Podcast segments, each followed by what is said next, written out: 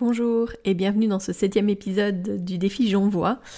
Aujourd'hui, ma contrainte, créative, c'est de euh, faire une conversation spontanée avec un entrepreneur. Alors, c'est euh, c'est bien le septième jour, on est le 7 janvier, mais il est 17h08 et je n'ai toujours pas mis en ligne mon épisode du jour. D'abord parce que je pense que je ne savais pas trop euh, si j'allais faire ou pas ce sujet, que je me lui suis laissé porter, que voilà. Et puis en fait, je me suis dit que j'allais vous partager effectivement une conversation spontanée que j'ai eue avec des entrepreneurs qui sont tout simplement Floriane et Audrey de l'APAD. Donc l'APAD qui est l'association professionnelle de l'accouchement accompagné à domicile avec qui nous avons eu la chance de vivre quatre jours de formation avec notre équipe et avec des autres sages-femmes venant de France, mais allant même jusqu'à la Réunion. Bon, ça fait partie de la France, mais c'est quand même très très loin. donc je vous partage euh, cette conversation euh, que nous avons pu avoir ensemble pendant le temps où elles ont donné cette formation. Je vous laisse donc découvrir leurs préoccupations, leurs questionnements, leur militance, etc. Je pense que c'est euh, hyper important d'être informé par rapport à cela. Bonne écoute.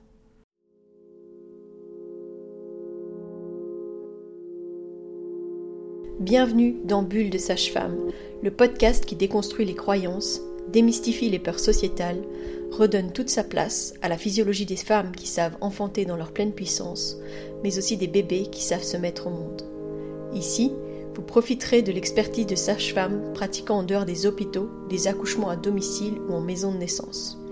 Nous souhaitons que vous trouviez les outils, les informations pour que vous puissiez être les acteurs de la naissance de votre bébé, et ce quel que soit le lieu où vous avez décidé de l'accueillir. Mon nom est Mélissa Chambard, sage-femme, maman de cinq enfants. À chaque épisode, je vous partagerai mes astuces, mes bons plans, mon expertise, des anecdotes, mais aussi des témoignages de parents, de sages-femmes et des rencontres inspirantes autour de la périnatalité dans la bienveillance, la force, la puissance. Allez, vas-y.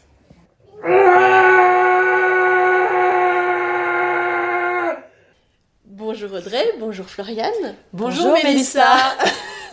Je suis ravie de vous accueillir aujourd'hui sur le podcast euh, parce que bah, on a la chance euh, et l'opportunité ces derniers jours de faire une formation avec vous sur euh, bah, la réanimation et les gestes obstétricaux d'urgence, en tout cas dans le cadre de nos accouchements extra-hospitaliers avec l'équipe de la Bulle, mais aussi avec des sages-femmes françaises. Et je me disais que ça serait chouette justement qu'on puisse partager et euh, que vous puissiez me raconter un peu, bah voilà, peut-être euh, la genèse de cette association et bah, qu'est-ce, que, qu'est-ce qui vous a amené à faire cette décision et puis qu'est-ce que ça apporte au quotidien bah, aux sages-femmes, mais aussi peut-être aux familles. Hmm. Ok. Alors moi je vais peut-être parler de la genèse puisque j'y étais, et, puis tu pourras dire ce que ça apporte puisque ça t'a tellement convaincu que tu nous as rejoint. Exactement. Euh, alors en fait il faut se remettre dans le contexte, on est en 2015-2016 en France, la situation des sages-femmes à domicile est critique. Euh, on n'a pas d'assurance, ça c'est clair, mais en parallèle, il n'y a pas de cadre. Euh, et puis, il y a de plus en plus d'attaques qui sont faites, y compris de, notre propre ordre. Euh, et là, on est à plusieurs à se dire, en fait, on va plus ni se cacher, ni faire ça un petit peu discrètement, parce qu'on se rend compte qu'on est en train de, nous faire toutes tomber les unes derrière les autres. Donc, Maintenant, on va parler, on va dire ce qu'on fait officiellement, on va demander à être reconnu, on va s'assumer et on prend le risque que peut-être on nous interdise officiellement de pratiquer, puisqu'on assume officiellement, plutôt que de continuer à se cacher puis de voir une copine, deux copines, trois copines interdites. Donc ça, c'est un petit peu le contexte global, si tu veux, Mélissa. Euh, et puis, quand on s'est dit, bon, ben, qu'est-ce qu'on va faire? Qu'est-ce qui, pourrait faire que euh, on revendique? On s'est dit, nous, ce qu'on veut, en fait, c'est faire comme dans les pays où c'est reconnu. On a besoin d'un cadre, sauf que là, le cadre, on va pas nous le donner, puis si on nous le donne, il reste d'être trop euh, loin de notre pratique. Donc on va déjà s'autodéterminer, on va nous-mêmes définir c'est quoi le cadre idéal qu'on voudrait, ce serait quoi nos critères, ce serait quoi l'organisation, quel matériel il faudrait avoir. Euh, et puis, on va se former aussi, parce qu'on n'est pas formé à l'école, euh, on n'est pas formé après. Euh, moi, à l'époque, je travaillais en maison de naissance, donc en plus, j'avais déjà des liens avec le Québec. Donc, comment on peut importer des formations extra-hospitalières en France, les aménager donc on s'est structuré un petit peu autour de tout ça. On a beaucoup travaillé avec les usagers. C'était important pour nous d'être une association de professionnels qui travaille pour le volet professionnel, mais d'être toujours en lien avec une association d'usagers pour avoir la parole des parents. Parce qu'on avait quand même cette conscience de se dire, souvent on est très proches parents et sages-femmes dans l'accompagnement global, c'est le cas sûrement chez vous aussi euh, euh, à la bulle. Pour autant, les parents peuvent avoir des besoins, des envies qui ne sont pas les mêmes que les sages-femmes, puis il y a quand même des choses qui sont particulières aux parents et à la sage-femme. Donc on travaille de manière rapprochée, mais différente. Et puis, on s'est dit, pour faire reconnaître cette pratique, un des besoins qu'on a, c'est d'avoir des éléments factuels, parce que tout le monde raconte n'importe quoi sur nous, et surtout beaucoup de bêtises. Donc on a commencé euh, le recueil euh, qui commence à être maintenant connu, hein, le recueil de tous les accouchements euh, par année qui ont lieu et des résultats de ces accouchements. Euh, pour publier des chiffres et dire bah voilà, notre association, nos sages-femmes ont accompagné 1000 naissances l'année dernière. En fait, il y a eu, alors là je dis n'importe quoi, 1% d'hémorragie, 10% de transfert, euh, et voilà comment on pratique, et voilà comment elles sont organisées. Et en fait, assez rapidement, le fait de publier ces chiffres, même s'ils ont pu des fois être remis en question, euh, ça a permis que les autorités ou autres se disent ok, en fait, c'est pas ce qu'on croyait complètement. Peut-être ça fait encore peur, mais il y a des éléments factuels, donc on va commencer à les réécouter. Et petit à petit, il y a un, voilà, un syndicat qui nous a écoutés, un autre, une association, euh, et on a réussi à, gagner du terrain et en parallèle à développer des outils, euh, des staffs, parce que souvent les, sages-femmes sont isolées, donc euh, des staffs virtuels une fois par mois, ou même une sage-femme qui est toute seule, elle peut venir présenter un de ses dossiers. Euh, et donc on a mis en place plusieurs choses euh, qu'on pourra détailler ou pas, qui font que euh, plusieurs années après, là je vais laisser la parole à Audrey, on est vraiment dans, dans une organisation qui commence à être bien structurée. Donc Audrey, vas-y.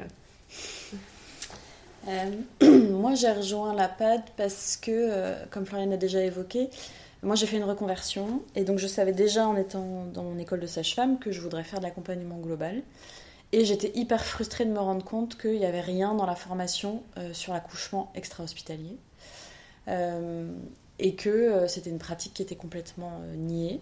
Donc, dès que je suis sortie de l'école, je me suis dit, je suis allée travailler là-dedans et je me suis dit, je veux me rapprocher de cette association pour essayer de défendre cette pratique. Et pour moi, c'est en étant ensemble qu'on peut y arriver et pas chacune dans notre coin. Et puis, j'ai besoin d'aller me former sur comment on fait si on est en accouchement extra-hospitalier, parce que la réponse que j'avais eue pendant mon école de sage-femme, c'était toujours Mais tu seras jamais toute seule. Tu pourras appeler le gynéco et puis l'anesthésiste. Et puis j'étais là Oui, mais si, au cas où, on sait jamais. Non, mais c'est pas possible. Euh, donc le volet formation, il a vraiment euh, vocation à, aller au plus proche de la réalité du terrain pour accompagner les sages-femmes qui veulent faire ça et les familles qui veulent accoucher chez elles ou euh, en plateau technique ou en maison de naissance.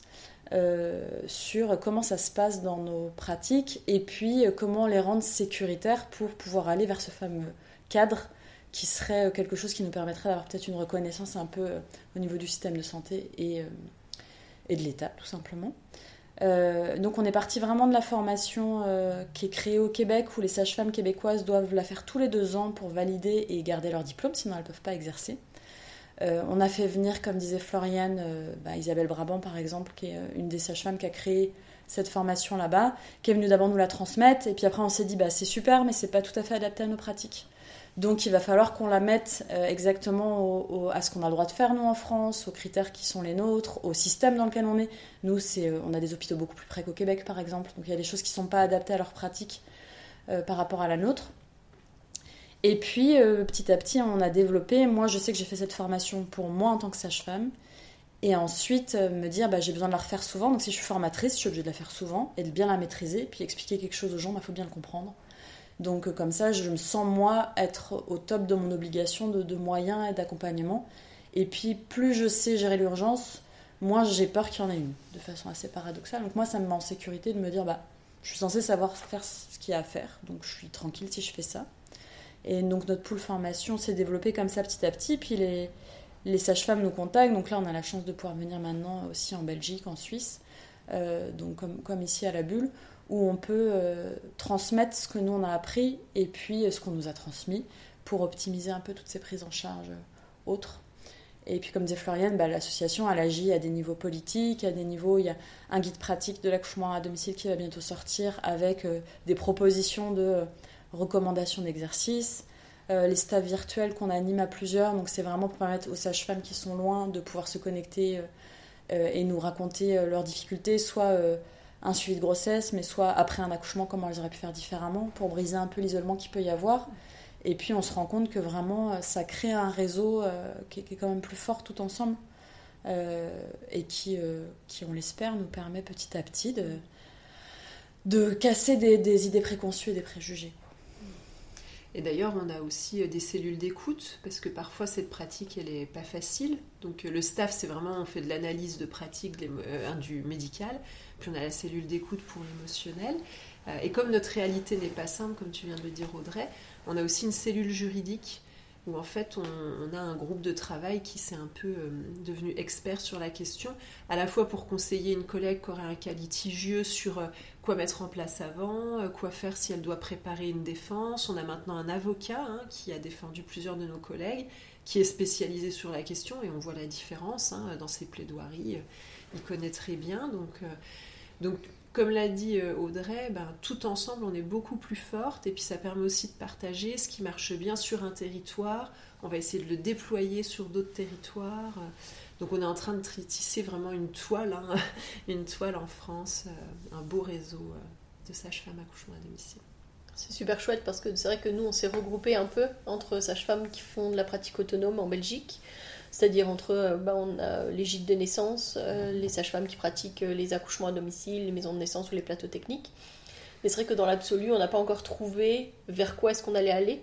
On avait toutes besoin en fait de se retrouver, de parler de nos difficultés, mais aussi bah, voilà, de, à quel point on arrivait à faire avancer les choses dans notre petite structure ou dans, dans, les systèmes qui sont autour de nous mais en même temps, on n'a pas encore trouvé euh, vers quoi est-ce qu'on allait. Donc peut-être que c'est chouette quand même de, voir que euh, même dans un pays aussi grand que la France, vous avez réussi justement à vous rallier, à travailler ensemble, à, pouvoir euh, mettre en avant vos chiffres, etc. C'est, c'est, allez, ça donne du courage et ça donne envie de pouvoir faire avancer aussi les choses dans notre petit pays. Hmm. Et au niveau euh, des formations qui sont proposées par la PAD, parce que je pense que là, euh, voilà, on fait les gestes obstétricaux, euh, mais est-ce qu'il y a d'autres choses aussi qui sont mises en place par votre association? On a, on a fini par proposer deux autres formations qui là sont vraiment créées par nous et pas importées d'ailleurs. Parce qu'on se rendait compte que ça manquait quand on faisait la formation aux gestes d'urgence, qu'on avait beaucoup de questions sur ces thèmes-là et qu'on s'est dit, ben, les sages-femmes, elles ont ce besoin. La première, c'est euh, l'installation en, principalement en accompagnement à domicile, en accouchement euh, à domicile.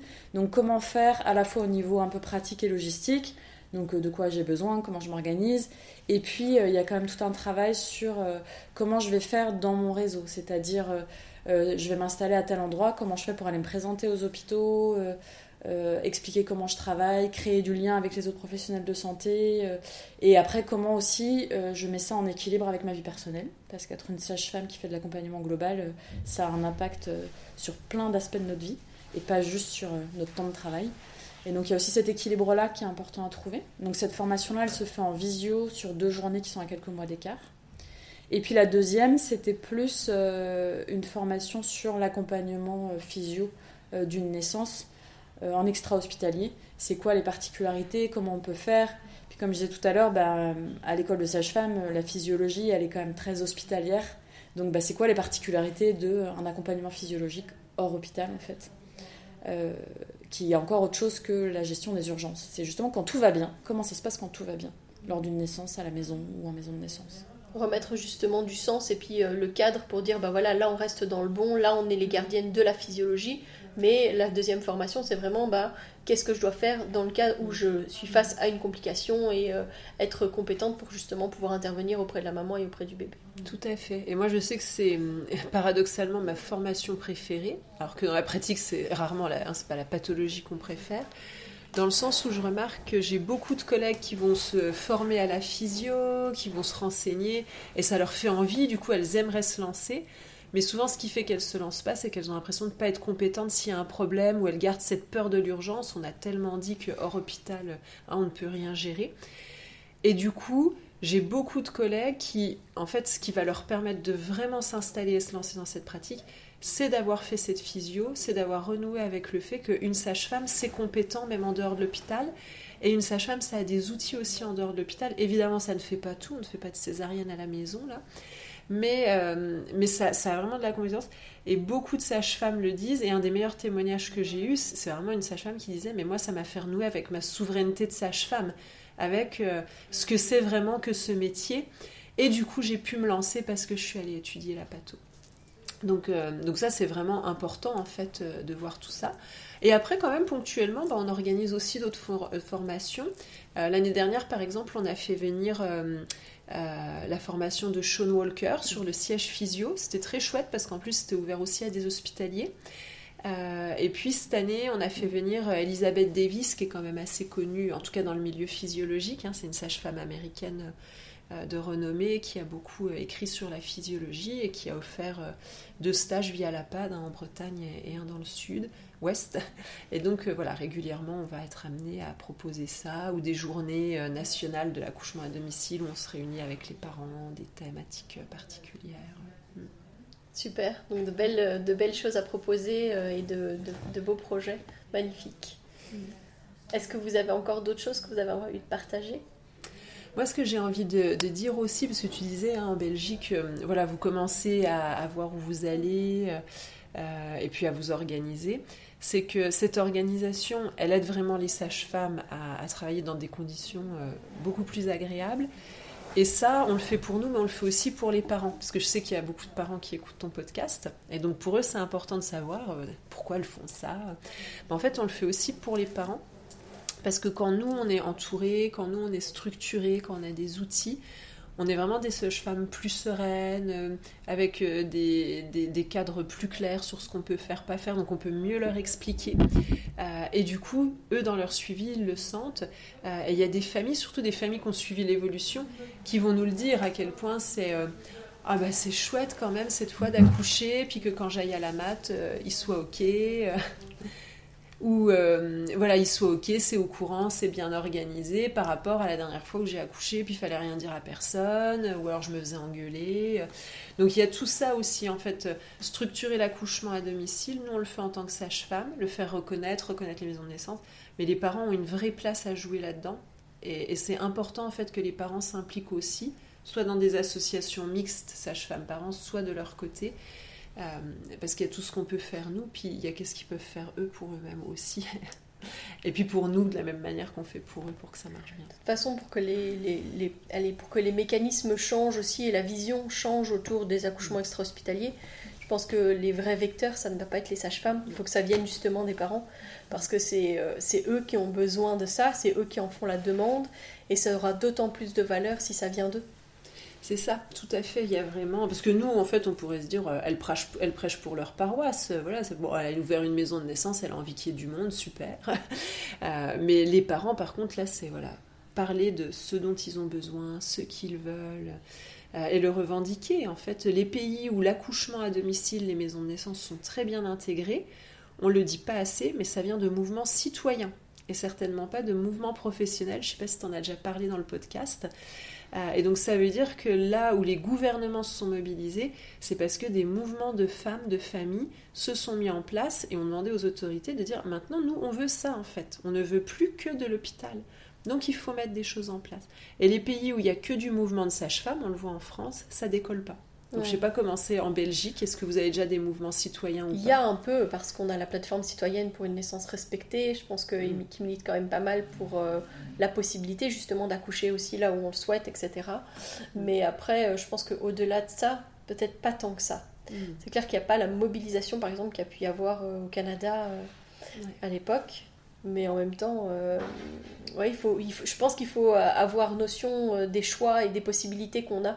Je crois qu'en Belgique, l'accouchement extra-hospitalier, c'est pas encore très connu en fait. Mm. Et il y a encore des gens, quand je dis qu'on a ouvert une maison de naissance, il y a même des gens du village hein, qui ne savent pas qu'il y a une maison de naissance ici. Ah et pourtant, on met des drapeaux à la, fenêtre quand il y a des bébés qui naissent. Pourtant, on est à toutes les, allez, toutes les tous les moments où il y a des, choses qui sont organisées, par exemple sur le thème de la santé euh, dans l'entité, ben, on y est. Euh, on, a fait un salon euh, l'année dernière qu'on réitère l'année prochaine. Donc c'est pas faute de, le dire, de le répéter, voilà. Mais c'est encore en mode ça existe, c'est possible. ah bon, on peut encore accoucher chez soi, c'est pas dangereux, etc. Donc il y a encore quand même toutes ces visions-là. Mm. Mais je pense que ça change. Je pense qu'il y a de plus en plus de gens en tout cas qui s'informent. Je pense qu'on gagnerait à être tu sais, à être une vraie euh, possibilité, à être noté par exemple sur les carnets qu'on donne aux femmes à la, euh, quand elles sont enceintes. Mm.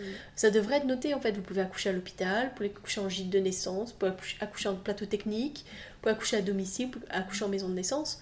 Mais c'est pas encore mis en tant que tel. On, on a encore la sensation que c'est pas vraiment autorisé. Enfin, mm, mm. Moi, j'aurais ajouté, pour euh, revenir sur ce sujet des parents, c'est qu'effectivement en France, avec la PAD, on a fait un sondage pour essayer de... Parce que l'argument des politiques, c'était toujours, ça concerne une minorité de femmes, donc on n'a pas besoin de s'en emparer politiquement. Et que euh, ce sondage a donné qu'il y avait 18% euh, des femmes qui disaient que si cette alternative était possible, elles souhaiteraient accoucher à la maison. Et jusqu'à 36% qui disaient qu'en tout cas, elles seraient intéressées de se poser la question, ce qui nous semble quand même énorme. Et l'autre point, quand on parlait des pays autres qui le font, euh, j'aime beaucoup les recommandations du, Nice, euh, le collège euh, de Grande-Bretagne, où quand on regarde le début des recommandations sur l'accouchement, c'est mis que pour une femme, à partir du deuxième bébé en tout cas, et une grossesse qui va bien, il est probablement plus sûr pour elle d'accoucher chez elle qu'à l'hôpital. Et donc ça devient quelque chose qui devient vraiment ancré dans la possibilité. Et que je pense que tant qu'on n'en sera pas à ce niveau-là, on aura encore du travail à faire. Et ça peut être un avantage des réseaux sociaux, de ce genre de podcast, choses comme ça, pour euh, faire euh, distribuer la parole aussi et que bah, ça se connaisse mieux. Qu'on ait plus de chances que les gens, petit à petit, ça fasse un petit effet boule de neige.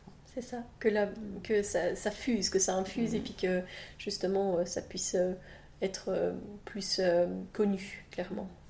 Ouais, c'est important. Et puis le, fait que ce soit pas plus connu, comme tu viens de le dire, Audrey, c'est que, en tout cas, de manière certaine, ça les études nous le disent dès le deuxième bébé, mais déjà aussi au mm. premier bébé, en fait, les femmes qui accouchent chez elles ou à la maison de naissance, on sait que la diminution euh, des, du recours aux instruments, du recours aux césariennes, des épisiotomies est tellement énorme que ça vaut le coup. Et, et moi, c'est pour ça que je me bats pour toutes ces alternatives, enfin que je me bats, en tout cas que je travaille pour que toutes ces alternatives soient possibles. C'est parce que globalement, la science nous le dit, ça nous donne des bébés et des femmes en meilleure santé autant physique que psychique. Et on se dit, c'est quand même fou, comme tu dis, que ce ne soit pas proposé, ou en tout cas qu'il n'y ait pas cette info minimale, euh, parce qu'actuellement, on fait comme si l'hôpital était l'idéal, et l'hôpital a des qualités certaines, mais l'hôpital n'est pas l'idéal et certainement pas pour tout le monde. C'est ça. L'accouchement domicile, c'est pas fait pour tout le monde, mais l'hôpital non plus.